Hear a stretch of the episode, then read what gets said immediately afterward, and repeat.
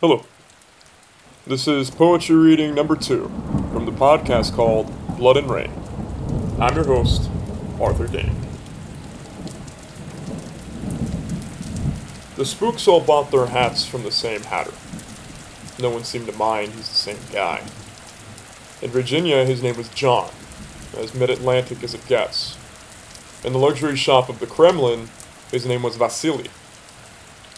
Neither side seemed to know that he's the greatest spy of them all. He has one hell of a logistical setup being everywhere all at once. He may or may not be the same guy, and he may or may not be a spy for the other side. Regardless, it doesn't matter. To the Soviet and state side, spooks alike, every man around them was the same. In each and every one of their minds, all the men surrounding them had all become agents and assassins of a standard, double, and triple kind. All the scenarios have been played out, multiplied by the number of men in the room of that given time. A sea of canceling decisions flowing across a multitude of men's minds. It comes down to the numbers, really. Even pairs or lone odd numbers of decisions tell most whether an individual is with or against the cause. You kept track of what that cause actually was, and all the while the number crunchers slammed the keys of their 24 megabyte quote unquote supercomputers concerned with finding the number 1 or the number 0. Paths lead to other paths of an endless kind, or lead to nowhere at all. Words held no meaning, or could topple a third world country. Not even the speaker knew the difference. Codes of honor and codes of encryption some were convinced they were the same. No man knew where he stood. Is a man then still a man? Perhaps some men liked it that way. Or some men like it hot, and some men like it cold. Both sides like their wars cooked the same way. Some men let their blood boil on open battlefields, and some men want to play a game of chess that seemingly never ends. A game of chess that's played in circles in which the only way to win is to make the opponent believe you've lost. A shell the winner indeed.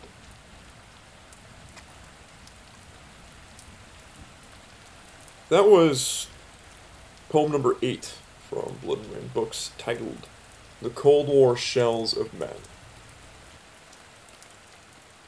I was having a conversation with a coworker of mine, very talented visual artist uh, he underrates himself as a writer as well. The writing sort of constantly supporting and assisting his visual art.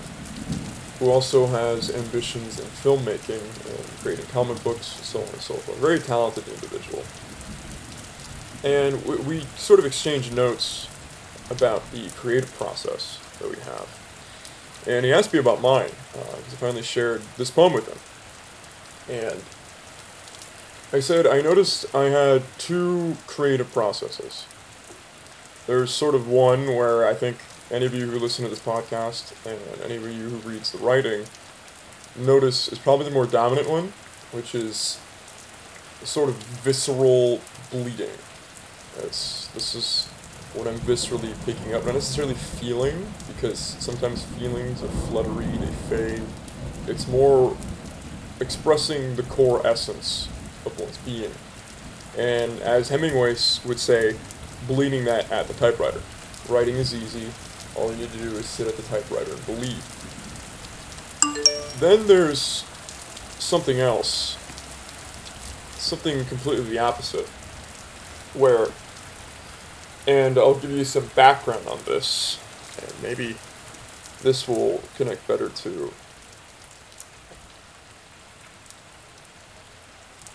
is some of the background that I went to, maybe the thought process, so on and so forth. When I was auditioning for acting schools in London, and I, I picked one that I got into, I um, the one that I settled on. Had a coach during the audition process. He said, "I've noticed there's two kinds of actors. There are the people who are absolutely transformative. They become something completely foreign to themselves. And then there are the actors like myself who just amplify what is natural and color it in a certain given direction. I'm very impressed by these people who can transform, but I'm not able. Um, and that really stuck with me. And I think that maybe affected my writing process. So, and then to, to build on the sort of transformative transformative process, there's a playwright that we studied in drama school called Bertolt Brecht, and Brecht had this concept called strange making, where I may be butchering it because it's been some time, but the gist of it is he put something so completely foreign on stage to the audience, like the audience has no stake, something that they have pretty much zero idea and you do a play about it. And since no one has any stake, you're completely externalized from it. You're completely watching this thing play out without any preconceived notions or opinions because it's it's a course of events that you have no idea about. For example, there's a play called Mother Courage, which I believe don't don't quote me on this, is about the Thirty Years' War. Yeah, the Thirty Years' War um, between a number of different European entities. On one side, you had the Kingdom of Bohemia, Sweden, Savoy, Transylvania, Denmark, Saxony, and the other side, uh, the Spanish Empire, the Habsburg monarchy, uh, with Bavaria on their side as well. So you have this conflict that the audience watching the play uh, in Germany in the 19, late 1930s uh, also performed in the London stage post World War II quite a bit. They're watching this conflict that doesn't have any emotional standpoint, so they're completely external from it. So they're just watching the actual development of characters. It's about the characters only. Um, and they can truly watch that from a detached standpoint. So, the other process of creation, when it comes to creating poetry, um, or just writing simple posts on the Instagram, or writing a novel, is to take something that is so, not necessarily so foreign to me, but I don't have any stake in, and going through sort of the actor's process of moving myself over, transforming towards that essence, doing, listening to what music I need to listen to, reading what I need to read, watching what I need to watch to sort of capture that essence that is far away from myself. So it's essentially the writer's version of actor's transformation. Um, I did this with Cold War. That's why the poem is titled The Cold War Shells of Men. Now, my father was a Cold Warrior, as he'd call it. Uh, my father narrowly escaped communist Cuba. And so, my, yeah, my father, he's he comes from uh, Canarian blood, the Canary Islands, and they had moved to Cuba. Their, their a branch part of the family. They'd moved to Cuba two years before Castro took over. So they narrowly escaped communist Cuba, went to Venezuela, and then landed in New York City, where my father grew up. And he grew up, you know, during the height of, gosh, he got to the country in 63, the day Kennedy was shot. Um, you know, throughout the 60s, 70s, the Vietnam War, conflict in Afghanistan in 1980, and then uh, the ongoing negotiations between Reagan and Gorbachev in the 1980s. And I was always kind of fascinated with the Cold War. Um, it being sort of like this long, drawn out, cold conflict. There's no, no real no real getting violent. There's always a threat of violence. There's always having to be on call at all times. Um, and you, you sort of watch documentaries about the formation of the CIA, uh, the craftiness of the KGB, um, sort of proxy entities like in East Germany with the Stasi, uh, who are apparently more effective spies than the KGB. And it, it started to paint a pretty fascinating picture for me. Um, I will cite there's a phenomenal miniseries called The Company uh, that came out in 2007. Um, you might be able to find the stream somewhere, or someone may download it. It's not on any streaming service last time I checked, but it's very, very good. It's a three-part miniseries. Uh, also watching films like, um, not the, you know, the Good German, uh, The Good Shepherd. Um, paints a pretty fascinating picture of this sort of intelligence war and this Cold War. And I was born after the Cold War ended, um, so obviously I grew up more during the War on Terror, uh, quote unquote. Um, But I was fascinated by this Cold War, and I started to think more and more of the way these men sort of operated, these men of intelligence. When I say intelligence, I mean three-letter agencies, or three three character alphanumeric agencies. You know, not to leave out MI6 from the UK. In the way they battled behind closed doors without the the public really knowing. It's not like you read a newspaper, you see big intelligence battle won today against the KGB as if it was World War II, and you're saying that the Allies are finally marching in on Berlin. No, it's, it's something that go happens behind closed doors. Not everyone has all the information. Um, when you see the sort of power structures of you know, the NSA and the CIA, certain divisions might know something. Someone really high up might know something, but someone below them on a different tier might know something that they don't. And you, there's all these precautions taken to prevent double agents. Um, so uh, that that was interesting to me because you have this, gosh, so in you know World War II, 1945 to 1991. What is that? That's about 46 years of a conflict, of constantly being on edge, of constantly trying to get a quiet one up on the other side, where the other side knows you have the one up, but they can't really do much about it because they can't quite prove it out in the public. And I started to think what what the lives of these men is probably like. They're constantly looking around. They must be thinking this man might be a double agent, or that might, man might be a triple agent. There are tons of words being thrown out to people that are false. There are tons of words being thrown out to people who are tr- that are true. There's a ton of countries at play.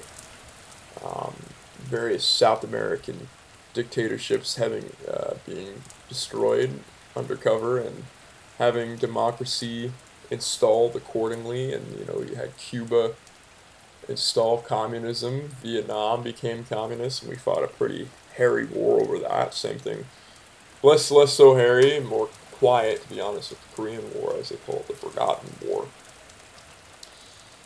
And each and every man must not trust anybody. It gets to a point where men stop looking at each other as men. Everyone's trying to outmaneuver everyone, and half the time you don't even know who the enemy is because you have no idea who you can trust. Is so people are constantly lying, and it's almost like lies become the truth. Words that mean nothing could also be words that topple a, a third world country, and the current regime or government system in place there. It's a fascinating dynamic.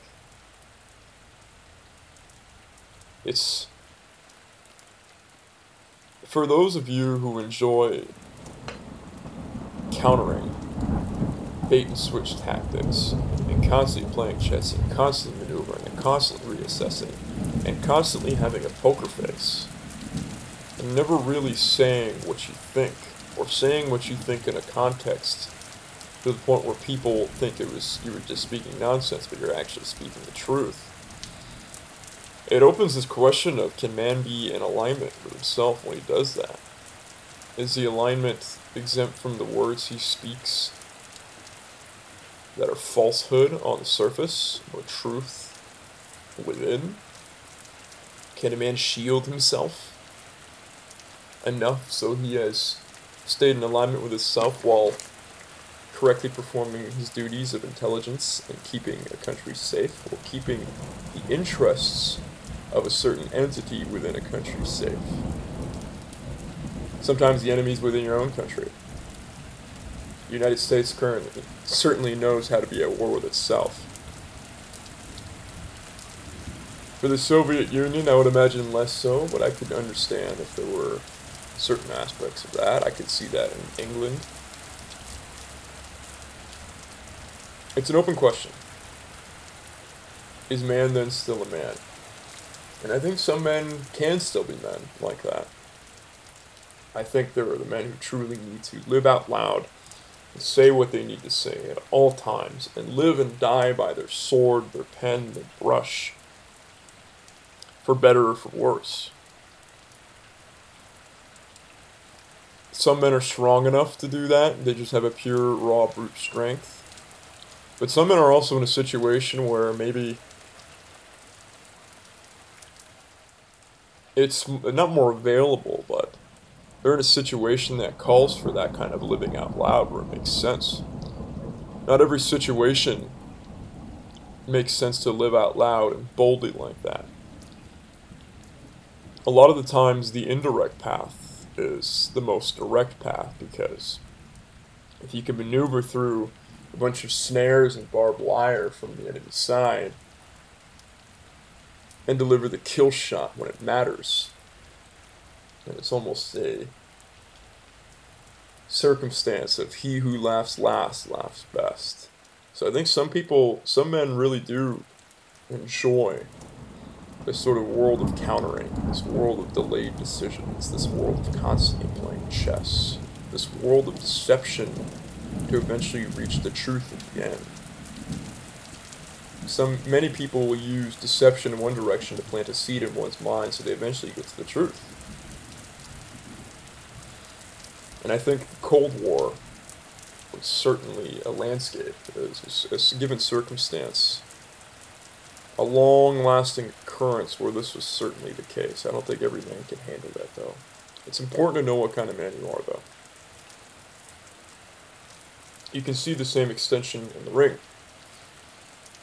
Pressure fighters. Guys with heavy hands who constantly march forward, and for better or for worse, they may lose. But they'll live and die by that. The counter strikers, the chess players. It's important to start thinking what kind of man you are in this A or B dynamic. I hope you enjoyed the poem, folks. Blood and Rain books is something that it's taken me a bit of time to get off the ground. Around the time that I wanted to launch it, I was coming on the tail end of a big transition in my life.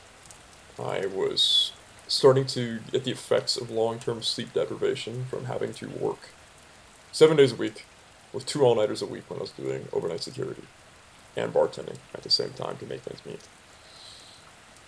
So I started to see my body, uh, I don't want to say shut down, but it was demanding more and more sleep as I was giving it less and less. And I saw my output decrease.